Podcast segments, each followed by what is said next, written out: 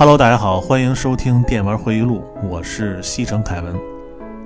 呃，最近做的几期漫画和街机的节目，大家听完以后评论的也是比较踊跃啊。虽然我是一个初级的新手主播，但是大家呢还都给予很多鼓励和建议啊，这个我是非常感谢各位的参与。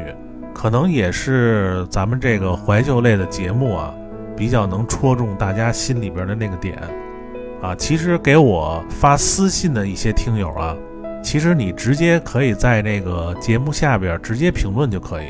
因为我一贯主张啊，所有的评论只要我上线看到了，我都会给你回复，因为我觉得这是一个对听友的尊重啊，也是一个跟你们沟通的机会。啊，你别录完节目你自己这说痛快了啊，人家给你回复，你不搭理人家，这个不是我的作风。所以大家如果听到节目里我说的哪块不对，或者是漏下的，啊，您尽管直言啊，我是求之不得。呃，上期呢咱们说的街机的话题，关于街机游戏的这个话题啊，之后咱们还会再说。呃，上期呢，我只是随便说了几个这个卡表的这个过关的游戏，啊，这个街机呀，还有很多就是非常经典，而且值得你这个深入研究的游戏。但是好多呢，听友呢听完上期以后私信给我，说喜欢啊，听我说以前那些啊什么学生打架呀的一些事儿，哎，这个听着得劲儿。我觉得您这个啊，可能也是这个疫情期间啊，在家实在是待烦了。如果您要说真的喜欢听以前那些什么打架的事儿啊，回头这个我还得找我们院里那个流氓学校毕业那孩子一起说，因为他当时挨打可比我多多了啊。到时候我让他给您多分享一下这方面的经验啊。不过说到这个打架呀，我又想起一个，就是我九九年。啊，开始在这个英国上大学的时候，呃，有一次在酒吧，我们一帮中国留学生和利物浦球迷打群架的事儿。啊，因为我是一个曼联的铁粉啊，我去英国上学有一半是为了看英超。我斗胆预测一下啊，咱们这个听友里边肯定有一帮曼联球迷，对吧？因为咱们中国人还是比较爱看英超的，然后一般喜欢曼联的肯定是居多。你要对这个曼联熟啊。啊，您就应该知道，九九年到零四年，啊，曼联当时是一个什么阵容？当时我们放假的时候啊，有的时候寒假是回国，因为要过春节，呃，有的时候暑假呢，为了省一张这个机票钱，有的时候就不回国，就住到这个曼彻斯特附近，有一个小镇叫普雷斯顿啊，Preston。啊，因为我们有一同学呀，在那儿买了一栋房子，然后他呢是这个曼联的一个终极的支持者，啊，一个非常讲义气的一个江苏纯爷们儿。然后这哥们儿呢，改变了我对这个江苏人的看法。原来我都以为这个苏杭人士啊都是非常秀气的啊，但是我跟这哥们儿一比啊，这我是娘炮啊，因为这哥们儿长得就硬气啊。首先他那眉毛啊，他俩眉毛是连着的。啊，连眉啊，不用粘胡子就跟张飞一样。然后他经常开着车啊，带我们去这个曼城老特拉福德看球，因为他当时啊是这个曼联的这个球迷协会的会员，然后他有这个曼联全年的票，然后有的时候呢也帮我们弄票。如果时代这比赛要是特别精彩啊，弄不着票，他就陪我们在酒吧一块儿看。反正他这辈子，我觉得办的最漂亮的一件事儿啊，就是帮我们弄了一张零三年曼联对皇马的那场比赛的票啊。我们是在现场看的，因为当时这场比赛的门票的票根儿，我现在还留着啊。大家可以看图啊，我发在文案区了啊。为什么只留这场的票根呢？因为零三年四月二十三号这场比赛，曼联主场对皇马，呃，我粗略的想了一下。您说还有哪场比赛你能一次就是看全世界上所有的大牌球星？我觉得也就是这场了。你看当时曼联阵容是谁啊？呃，门将巴特斯，啊，后卫布朗、费迪南德，然后希尔维斯特，呃，还有奥谢，呃，吉格斯、吉恩，然后巴特、贝隆，呃，前锋是这个范尼。然后那场比赛呢是索尔斯克亚索肖，啊，贝克汉姆呢是替补，因为当时这个贝克汉姆和这个爵爷这关系啊就特别僵，所以那场比赛没让贝克汉姆上首发。然后皇马的阵容啊，当时门将是卡西利亚斯啊，圣卡西，然后是这个猛人萨尔加多啊，西耶罗，埃尔格拉，你听听这就这些人啊。然后人间大炮卡洛斯，啊，飞哥，马克莱莱，还有当时三少的麦克马拉曼，然后齐达内、古蒂，呃，前锋是罗纳尔多，啊，大罗，然后当时皇马的这个锋线啊，罗纳尔多，然后齐达内呢，在这个中路组织，然后那个后边麦克马拉曼，然后马克莱莱，然后两翼呢是古蒂和飞哥。啊，你就看吧，就这个世界大牌的这球星啊，就是最多的一次，然后这这个对阵，也就是这场比赛了，就差什么小罗啊什么的这些。当时这场比赛是这个欧冠八强啊，欧冠八强的一场比赛。然后这场比赛当时是改变了整个欧洲足坛，因为这场比赛啊，到最后是一场双方都不栽面的比赛啊，因为当时是曼联四比三。啊，赢了皇马主场，但是皇马是赢得门票，总分六比五晋级这个四强。所以之后呢，这个贝克汉姆呢就从这场比赛以后就去了皇马，然后没从曼联签下贝克汉姆的巴萨呢，就从这个巴黎圣日耳曼然后买的小罗，然后曼联这边当时就是小贝走了以后呢，当时就签下这个年轻的 C 罗。所以说这场比赛啊，就是。整个改变了之后，这个欧洲足坛这格局啊，而且那场比赛当时双方踢的也都是就是实力毫无保留啊，双方因为全都是神仙打架。那场比赛反正当时踢的是特别精彩。大家都知道啊，曼联主场曼彻斯特的老特拉福德球场是这个英格兰啊第二大球场。然后他大概能坐七万多个就是位子，就这场比赛的门票呢，然后正常呢就是我那张票啊是二十五磅，但是当时江苏那哥们儿啊，那联媒那哥们儿就是托关系买的这个黄牛的票，当时是六百二十五磅一张，呃，而且是在这个西班牙球迷的区域，然后但是当时这张票啊，就是每分钟都在涨。啊，所以当我们入场的时候，然后门口有人开价一千五百磅，当时汇率是一比十三，所以说如果您是那种看球的啊，这场比赛门票，我觉得还是很值的。到开赛以后十分钟以后，好像这张门票就好像就是已经两千磅以上了。反正我就记着啊，当时这场比赛是没有人坐着看的，小八万人全都是从头到尾一直站着看。因为我们周围啊全都是西班牙球迷，所以曼联要进球了，你也不能高呼，对吧？这怕被揍死。因为这场比赛场上都是大牌儿啊，这个所以就算是曼联球员进了球，呃，西班牙球迷也会鼓掌。呃，毕竟都是这个世界级的啊，所以大家还都是非常尊敬他们啊。这个虽然是对手啊，但是也非常尊敬。然后比赛结束以后呢？然后我们那位置出去以后，正好赶上这个，呃，球员退场。然后我当时还非常幸运的和这个齐达内击了个掌。然后出到这个球场外边啊，等这个皇马的这个球员出来进大巴车，我们就在那个外边等着，说近距离看看这帮大牌球星啊。等大罗第一个出来以后，这帮球迷所有人都用什么西班牙语或者是什么。呃，英语喊什么大罗的名字，什么我爱你，然后我一看他们都喊这个，我就用这个一句地道的这北京话，我就喊了一句，啊，声音特大，我就喊罗纳尔多，你丫牛逼，绝对提气啊！当时，然后当时这句大罗可能一听啊，和这个别的语言不一样，然后还抬头冲我这个歪嘴一笑，我一看这大罗啊，我这个特别激动啊，呃，咱们这个。哎，又他妈跑题了啊！我我怎么说上球了？啊，我是想说啊，这个有一次就是我们在这个曼彻斯特一酒吧里，然后这酒吧呢，就是我们这个中国的曼联球迷有那么十多个人，都是我们一大学的同学。然后那酒吧特孙子，他弄两个屋，他本意是想一边球迷呢在这屋看球，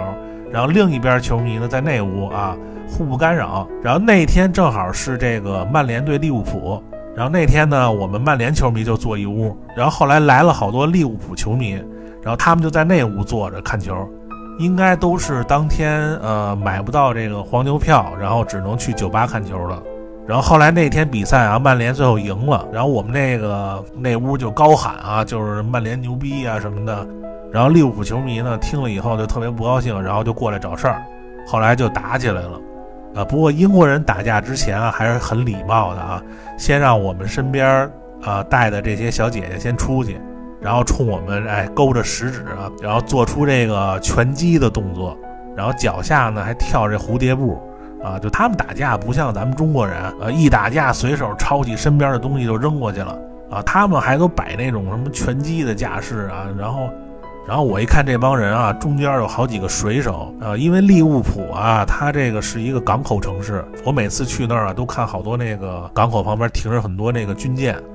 然后那点的水手特别多。你看人那身材，那小臂比我腿都粗啊。不过当时我是一点不担心啊。因为我们同学这边，你看啊，有河北的，有东三省的，有内蒙的，山东的，还有广西的，这他们都是中国干架排行榜排前十的几个省，对不对？然后这个还有几个北京孩子，这北京都排不上了啊。然后还有一江苏的这连梅这哥们儿。所以说这个当时我是一点不担心啊，然后我们从酒吧出来以后就在外边开始打起来了。后来这事件啊，还有人帮我们啊。今天这期啊，咱们先不说这个了，一说这没完没了了。回头春节期间啊，我做一期专门这个留学期间我们平时都玩什么啊？去酒吧看球啊，还有这个什么利物浦的足球流氓啊，这个到时候咱们再细说。呃，今天呢，咱们来聊一个新的话题。啊，咱们说说这个九十年代的电脑游戏，因为九十年代啊，当时我有幸和这个亲戚借了一台这个三八六，然后从此呢，除了游戏机和街机以外，又多了一个新的游戏设备。你要说现在这游戏啊，就现在这游戏，我觉得说着都没意思。你就拿前些日子这个《生化危机八》出了一个试玩版。然后我今年是特别期待四个游戏，一个是《生化八》，一个是《怪物猎人》，还有一个宫崎老贼的那个老头环，还有一个是这个《同机生二》的这个重置版。然后我玩了这个《生化八》以后啊，我我就感觉啊，这画面是比这七好，但是你 PS 五它就应该这画面就应该比 PS 四好，对不对？除了这画面啊，其他的我真没觉得比这个七强多少，而且感觉有点没意思。可能是看这种画面看多了，就它不是那种特别惊艳的，就让你一看就，哎呦就特别吃惊的那种画面。所以我不知道大家对现在这游戏都什么感觉啊？反正我经常是，呃呃，平时打开电脑，就看着这电脑桌面，然后有的时候能看半天。我都懒得进入任何一款游戏，最后呢，也就是上这个游剧平台打两把街霸，然后这个星际二打两把合作也就得了，啊，因为我有一个这习惯啊，就是说我在电脑上只玩适合电脑玩的游戏，你比如像什么吃鸡啊，什么射击类的这些 CS，啊，即时战略的，啊，养成的模拟类的。啊，反正都是那种适合用鼠标的这些游戏。然后你你比如说像什么黑暗之魂、什么战神、什么大表哥二、什么 GTA，还有一些什么刺客信条这些动作类的。然后这些游戏全部都用游戏机在电视上玩。虽然这电脑画面肯定比这个游戏机要好，但是你用最高配置你玩这个大表哥二，也不如用这索尼八十五寸电视玩这个 PS 四版的这痛快。所以电脑呢，一直给我感觉啊，就是说，一定要玩这个适合在电脑上玩的游戏。呃，因为我接触第一台电脑游戏啊，是在这个我小学同学家，当时呢是上小学六年级，啊，他说他买了一个电脑，然后里边有游戏，然后让我们上他们家去玩。我们当时都不知道电脑这个概念啊，就以为是 FC 的那种学习机呢。然后去他们家一看啊。就一个非常小巧的白色的显示器，然后下边还有一个扁平的主机。然后他开机以后啊，呃，拿出一张纸条来，那上面写了好多这奇怪的英文字母。然后他就按着这个英文字母开始打字，然后他那电脑那屏幕一下就进入游戏了。然后当时那个游戏是《大富翁二》啊，我印象特别深的就是一开始啊，大宇公司那个 logo 之后，然后出现一段话，然后上面写着“突破是我们的每一步”，然后点点点下边署名“狂徒创作群”，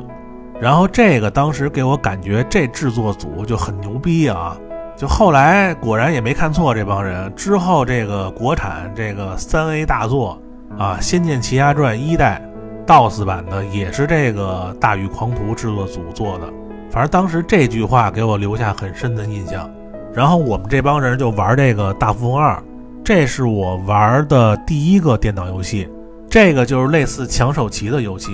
然后当时一台电脑也可以多人玩，然后每一个人选一个角色，什么。阿土仔呀，什么孙小美呀，啊，钱夫人，对吧？就是每人选一个角色，然后到你摇骰子的时候呢，你就去摁这回车就可以了。然后我们几个就玩这游戏，玩了一天啊，中午都忘了吃饭，因为我第一次玩这个中文游戏。你之前玩的街机、红白机，当时是没有中文的，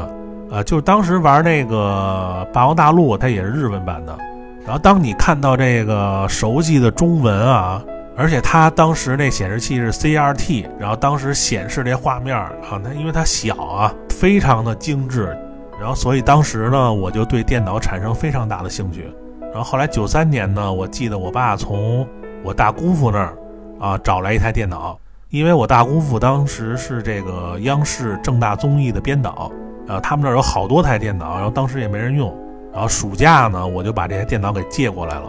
后来我爸呢，从他们公司。找来一个懂电脑的技术员，然后拿了一些软盘呀，就开始教我怎么用。我现在还记得，当时他先一点一点介绍这电脑啊，这个是十四寸啊 CRT 显示器，下面是一个机箱啊，这个是五寸盘的插口，这个是三寸盘的软驱插口啊。当时这电脑是没有光驱和声卡的，然后这个是开机键、重启键，这电脑线都怎么插？然后开机以后呢，这个画面背景呢是黑色的，啊，有很多白色的英文字符。然后他就说这个就是 DOS 系统，啊，它是电脑的一个总的程序。然后那个时候人们对电脑的认知啊，就和我爱我家里那个，呃，贾志新就梁天演那个，和这个何冰当时联手买了一个 DEC 电脑啊，就那集我不知道你们还记不记得？然后贾志新他们家里人问他这电脑都能干什么用，然后然后他就说好像是能把每天干的事儿全都能输入电脑啊，什么和平买菜这账对不对啊？什么治国又和哪女的出去了？然后说什么电脑还能设计这织毛衣的这个呃样式，然后还能玩游戏。我记得那技术员也是这么和我说的，啊，说这个电脑什么能把你一天干的事儿，比如说你中午吃什么。啊，吃几碗饭，下午和谁出去了，晚上你给哪女同学写信了，这些都可以输入电脑。我当时就想啊，这他妈还用输入电脑吗？这直接你写日记不得了吗？你费那劲呢，对不对？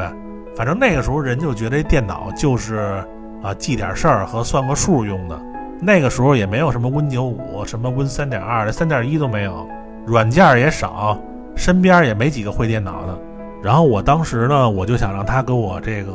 装那个大富翁二的游戏，然后他说他今天只带来一个游戏，然后他就拿了一张那三寸软盘，他说游戏就在这里边。然后我当时觉得这三寸盘好高科技啊，因为那时候老玩这个卡带，你知道吧？所以这个第一次看到这个三寸盘，觉得特别高端。然后他就教我啊，他说这个游戏啊是压缩的，你必须先得解压缩，然后才能玩。然后他给我写了一个解 ARJ 的这个 DOS 命令。他说：“因为你在这个 DOS 里啊，你只能打这个英文命令，然后电脑才能干事儿。然后当时我才知道，我这同学为什么开电脑之前先掏出一张纸来呀？然后后来我也把这些命令都记在这个笔记本上。然后什么查看这个文件在 C 区下面要打这 dir，然后进入这个子目录呢，打 CD 空格这文件的名称，对吧？然后回车，然后进到子目录以后呢，你找这个点 exe 文件啊，这个英文就是启动这个软件的这个启动的命令。然后后来他给我安装的这游戏啊，我打开以后就是这个当年台湾智冠科技出的这个《三国演义》一代。和当时 FC 的《霸王大陆》相比啊，我觉得电脑版的这个人物啊，就是更加细腻，而且这个全中文啊。虽然打仗呢不是这个具体兵和兵打，但就是这两军的这个兵数数字之间的这个对战，但那时候看都特别激动。而且它这个游戏啊，这个战略策略啊特别多。我当时玩这游戏啊，我就觉得会电脑的人太帅了。后来我就问他能不能弄到这个《大富翁二》的这个游戏，然后后来他说呢，回头帮我找找啊，因为当时大街上啊没有卖这个电脑游戏的，然后也没有烤盘的，所以我当时呢就去卖书的地儿呢买了几本这个电脑 DOS 命令的书，然后没事儿呢就学这个 DOS 命令，然后打字呢也从这个一个手指头摁，然后慢慢变成这个左右啊两个食指摁。然后到后来，这个单手、两手都可以打。后来我经过这院里孩子介绍啊，然后认识这前院楼一个比我大这个两岁的一哥们儿，他当时有一台四八六电脑啊。当时你身边能找到有电脑的朋友，就和你在国外遇到一老乡一样激动。后来我就去他们家呀啊，然后他那电脑四八六显示器，然后前面还罩一个防护罩。后来我就说你这是屏幕保护还是什么东西？他说这是保护视力的。然后他那机箱呢是放在这个显示器右边，啊，不是上下落着，啊，我当时就觉得他那电脑挺高级啊。然后之后呢，因为我老去他们家，然后呢我就跟这哥们儿成朋友了，因为他当时电脑用的比我好，然后我们俩就互相学呗。然后后来我爸给我弄了一台四八六，三八六就还了。啊，主要三八六太慢了，当时这个四八六四兆内存，啊，开机进游戏速度也快，你也不用老改这个，呃，P 处理这内存文件，啊，基本上当时的游戏都可以玩。然后后来就是因为这电脑游戏啊不太好找，然后我一度呢又回到这个游戏机这边，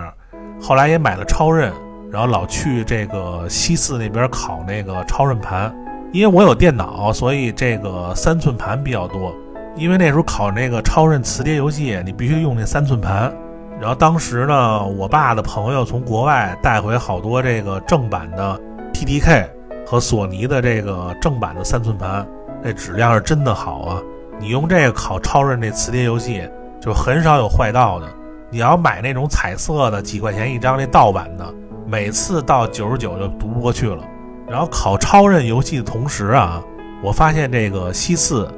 有一家专门考电脑游戏的店，而且那店游戏特别多。后来呢，我和那哥们儿一到周末，我们俩就骑上山地车，啊，背上软盘，一路向北，啊，去这个西四考电脑游戏，啊，一路一边骑着车一边聊游戏，然后中间呢，看到有那个电烤羊肉串的，就下来吃两串，喝瓶北冰洋，啊，非常惬意啊。然后我们当时都很享受这种烤盘的过程。然后西四那家店啊，当时做的也特别好。他把所有的电脑游戏做成三个册子，然后每个册子都用公司单位那种大文件夹子，然后每页呢都是带膜的。他把香港、台湾的那些游戏杂志，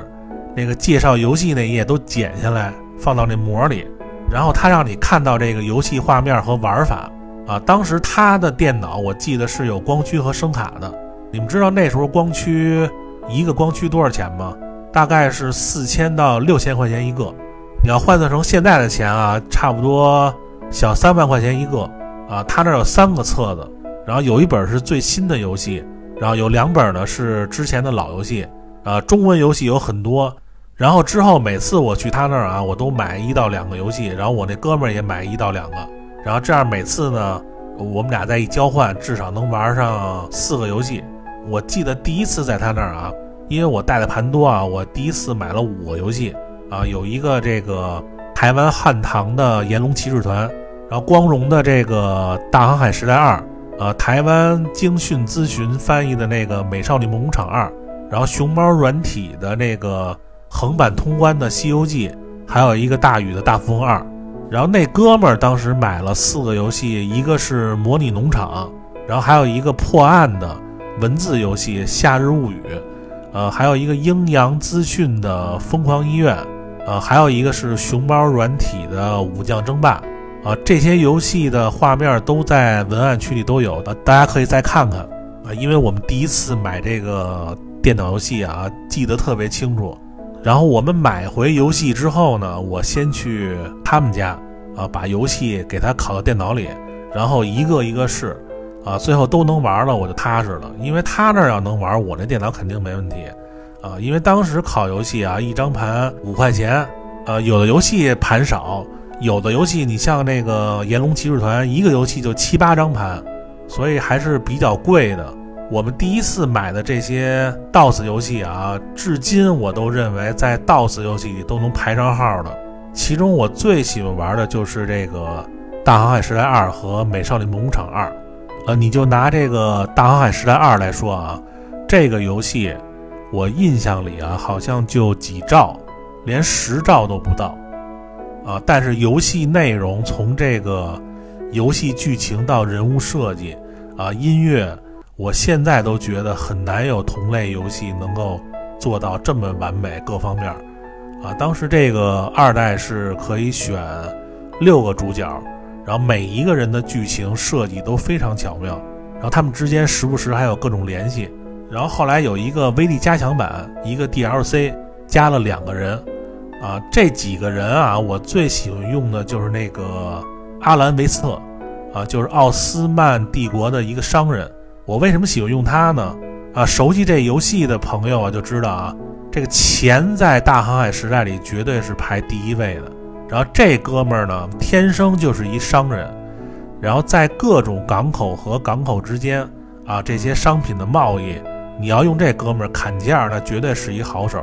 而且我用它一上来啊，开一艘小船去这个雅典和伊斯坦布尔倒卖这个美术品和毯子。啊，这个大家应该都知道啊，这两个东西是发家致富是最快的，大约两个月的时间吧，差不多你就有大量的资金能够组建这个商队和船队了。然后有了钱以后呢，我记得去这个哥本哈根那港口，呃，夜里边两点左右去商店，因为你白天去商店，它有很多这个隐藏的高级的这个商品你是买不到的。然后每个港口你必须夜里两点以后，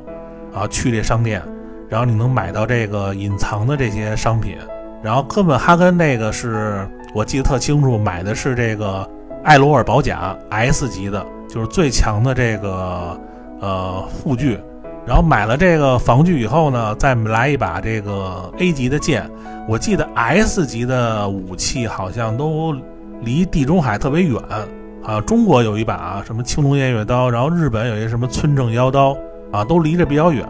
所以先买一把这 A 级的剑就可以，然后当时呢船呢就买的这个威尼斯炮舰，然后你也可以在威尼斯去坐这个船，啊，然后组成一队这个威尼斯的这个呃舰队，你就可以在这个地中海当海盗了啊，见船就打，然后最后你可以去这汉堡港口投资，然后最后它能出这个大型轮船。然后，如果你要有一队这大型轮船，你就可以跟这个英国舰队啊，就可以跟他们干了。然后他们都说这个日本的铁甲船好用啊，我还是喜欢这个这血多的肉的啊。那个大型轮船那个那血特别厚啊。反正玩这游戏啊，尤其你学会这个画图这技能，然后你买一艘这个特别快的船，然后你把整个这欧洲各个城市这地理弄得倍儿清楚啊，就画图呗。然后每个城市的特产也都记得特别全。然后那时候一下课啊，我就特别喜欢和同学就讨论这游戏啊。昨天又去哪儿探险了？又发现什么村子了？然后又发现什么剧情了？后来我记得这个大众软件那杂志有一期，就是出了一个这个《大航海时代二》的攻略，写的非常详细啊，好像用了二十多页，我记不太清了啊。反正这应该算大众软件做过页数最多的游戏攻略。他把所有城市的信息、物品都做成一个表，就非常清楚啊。那期真应该留着啊，可以看得出啊，《大航海时代二》在那个年代是多么受欢迎啊。然后就是这个《美少女梦工厂二》，这两个游戏都有一个特点，就都是容量小，而且内容做的不像这个容量的游戏。我这两代都是，我这俩游戏都是从二代开始玩的。大航海一代后来也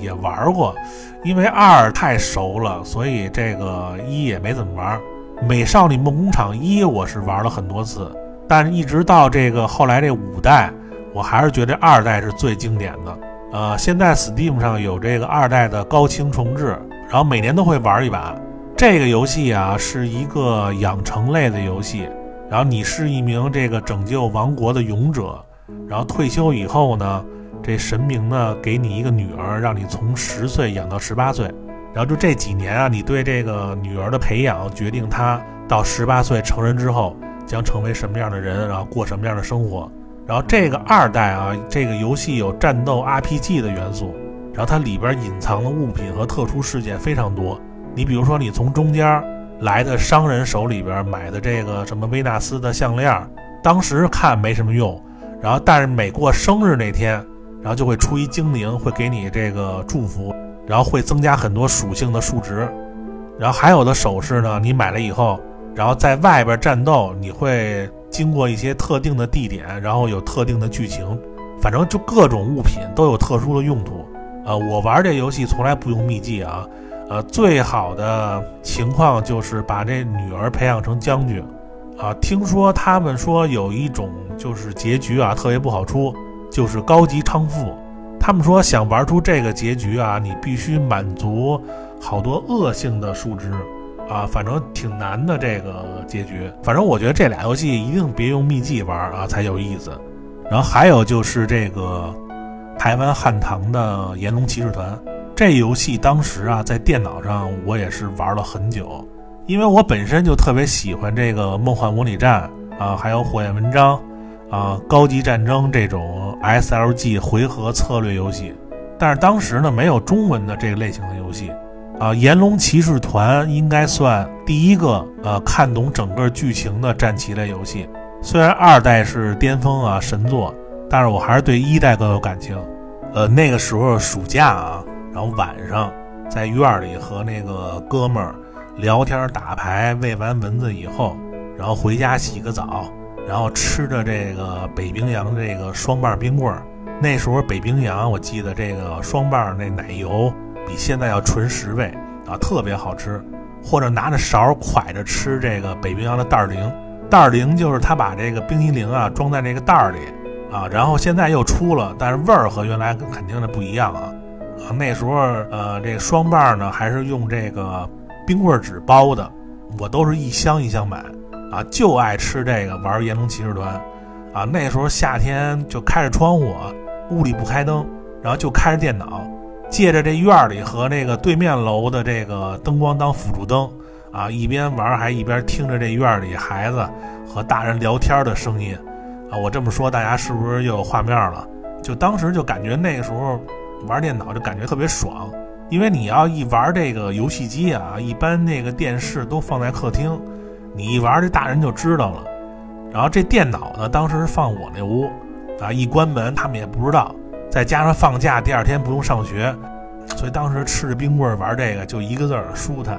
啊。因为那个时候游戏也不多啊，每一个游戏啊，反正我都玩的特仔细。尽可能的把游戏里能出现的任何没见过的剧情就都给玩出来。然后，因为我那哥们儿他特别爱玩这个模拟类的，你看他买这游戏模拟农场，什么后来模拟城市，什么模拟医院，就他特别喜欢玩这个模拟类的。然后他那天买的那个阴阳资讯出的那疯狂医院，那个我也特别爱玩。然后这个游戏就是你从一个实习医生啊，一直做到院长。然后给各种病人看病，然后还给他们做手术，啊，这个游戏容量也不大，但是里边这个各种这个医药学知识点非常多。我记得当时给这个病人看病啊，然后他那个游戏里边有一个资料库，然后那资料库里有好多书，都是就是各种看病的手册呀什么的。然后我把这些这个看病的资料全都抄在本上，然后来了一个病人之后，然后对照那资料就给人看病开药啊。我一般大部分都是给人看内科啊，因为外科要做手术，他那个手术特别难啊，有的时候你控制不好，然后病人就让你治死了。一旦你把病人治死了，你在游戏里边你还得请客送礼，才能保住你这工作。然后这个游戏啊，人际关系特别重要。你要做一个这个很圆滑的人呢，你可以在这个医院各科室呢恭维人，对吧？啊，看到不爱看的也睁一眼闭一眼儿，啊，经常呢了解这个你上司的爱好，然后送相应的礼品，啊，你的风评和人缘就会很高，啊，随着你这个步步高升啊。然后从这个医生到什么主任，然后从主任到什么副院长，然后然后从副院长到院长，然后你给人这个看病和工资就会越来越高啊。如果你要做一个就是一丝不苟那种眼里不揉沙子的那种人啊，就算你医术再好啊，治病率再高，你在医院里也不好混，因为你人缘不行啊。这和现实社会也是一样的。所以你看，一个几兆的游戏啊，能体现这么多方面。所以说，DOS 时期的游戏真的有好多，你就是现在玩，你都会觉得有很多地儿做的很用心。所以我建议啊，如果你没玩过这游戏，真应该玩一下，真的有种当医生的感觉。呃，还有那个熊猫软体的这个武将争霸，也是我撺掇他买的啊，因为他不太喜欢玩动作类的。呃，说到这个熊猫软体这公司出的游戏啊，啊，不得不说啊，在那个年代，国产游戏里。熊猫软体的美工水平绝对是一流的。你们看那个《西游记》那画面，还有当时《武将争霸》，那绝对能和日本的游戏有一拼。而且后来我电脑装了声卡以后，然后再玩之前的游戏，你像《武将争霸》里出招都是中文语音的，然后《大航海时代二》的音乐太好听了，还有那个《鬼屋魔影一代》在那个屋子里走路的声效都非常真实。然后随着电脑开始流行起来啊，我们院儿别的孩子也都开始有电脑了啊，因为我们两个呢，电脑知识呢在当时呢还算懂得比较多的，然后就成了我们院儿免费的电脑客服了。然后他们一有什么问题就给我们俩打电话，然后我们俩就去那人家里给他们调电脑。记得有一次特逗啊，我们同学呢给我拿来一游戏，他没说是什么，他就说绝对牛逼。然后我放学刚进院儿。然后前院的一发小就让我给他拷几个游戏，然后他那儿也有几个新的。我一想，那正好去他那儿试试这游戏。然后后来我一到他们家，他们家那电脑呢，正好放在这个客厅里边，屏幕正好对着沙发。然后当时他妈呢正在沙发那儿看电视，然后我就给他装这游戏啊。装完以后直接启动，屏幕上出了一个 ELF 的 logo。然后之后呢，就出几个大字“河源齐家一族”，啊，日文的。当时他电脑没有声卡，然后那粗糙的 PC 喇叭就响了，然后那哥们吓一跳，然后那手不小心摁住那 Ctrl 键了。然后玩过这个 ELF 游戏的都应该知道啊，摁住 Ctrl 键是快速文字对话，那画面一下就到那个春天动物们要那什么的那个图上了。然后他妈正好往我们这儿看了一眼，然后我和那哥们儿当时都石化了，然后然后我就红着脸就走了，然后我一关门就之后就听他妈那一顿骂，后来我从同学那儿还弄到这个欢乐盒汉化的《同级生二》，这个才是经典中的经典。哎，你要说这个 ELF 这公司啊，我想把这个 ELF 后期做的一些游戏，你比如说什么《民工女友》啊，《人间残渣》。还有这个从来没汉化过的河源齐家一族二，然后鬼作啊，然后后来他呢子公司出的这个白花庄的人们跟雪的幻影啊，这些游戏咱们都可以从这个剧情上来说一说啊，咱们不说别的内容啊，因为这些游戏啊，这个剧情都非常非常的好。呃，我就是因为这个 E L F 这游戏啊，我是自学了多年的日语。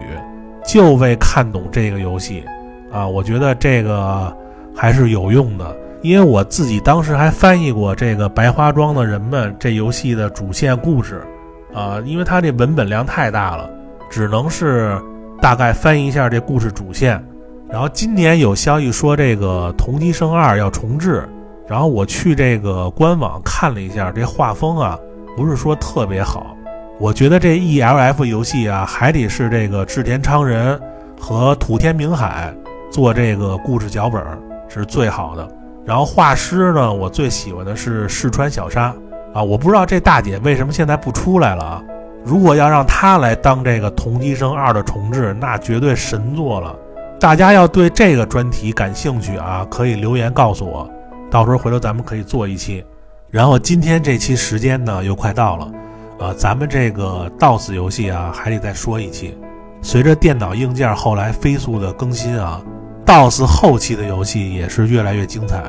后来我还在这个中关村啊花了一千五百块钱买了一块巫毒显卡一代，就是三 DFX 公司出的那个巫毒一啊，当时的神级显卡。我当时用这显卡玩的《极品飞车》和这个《古墓丽影》，然后下期呢，咱们再仔细聊一下这个 DOS 后期的游戏，咱们下期见，拜拜。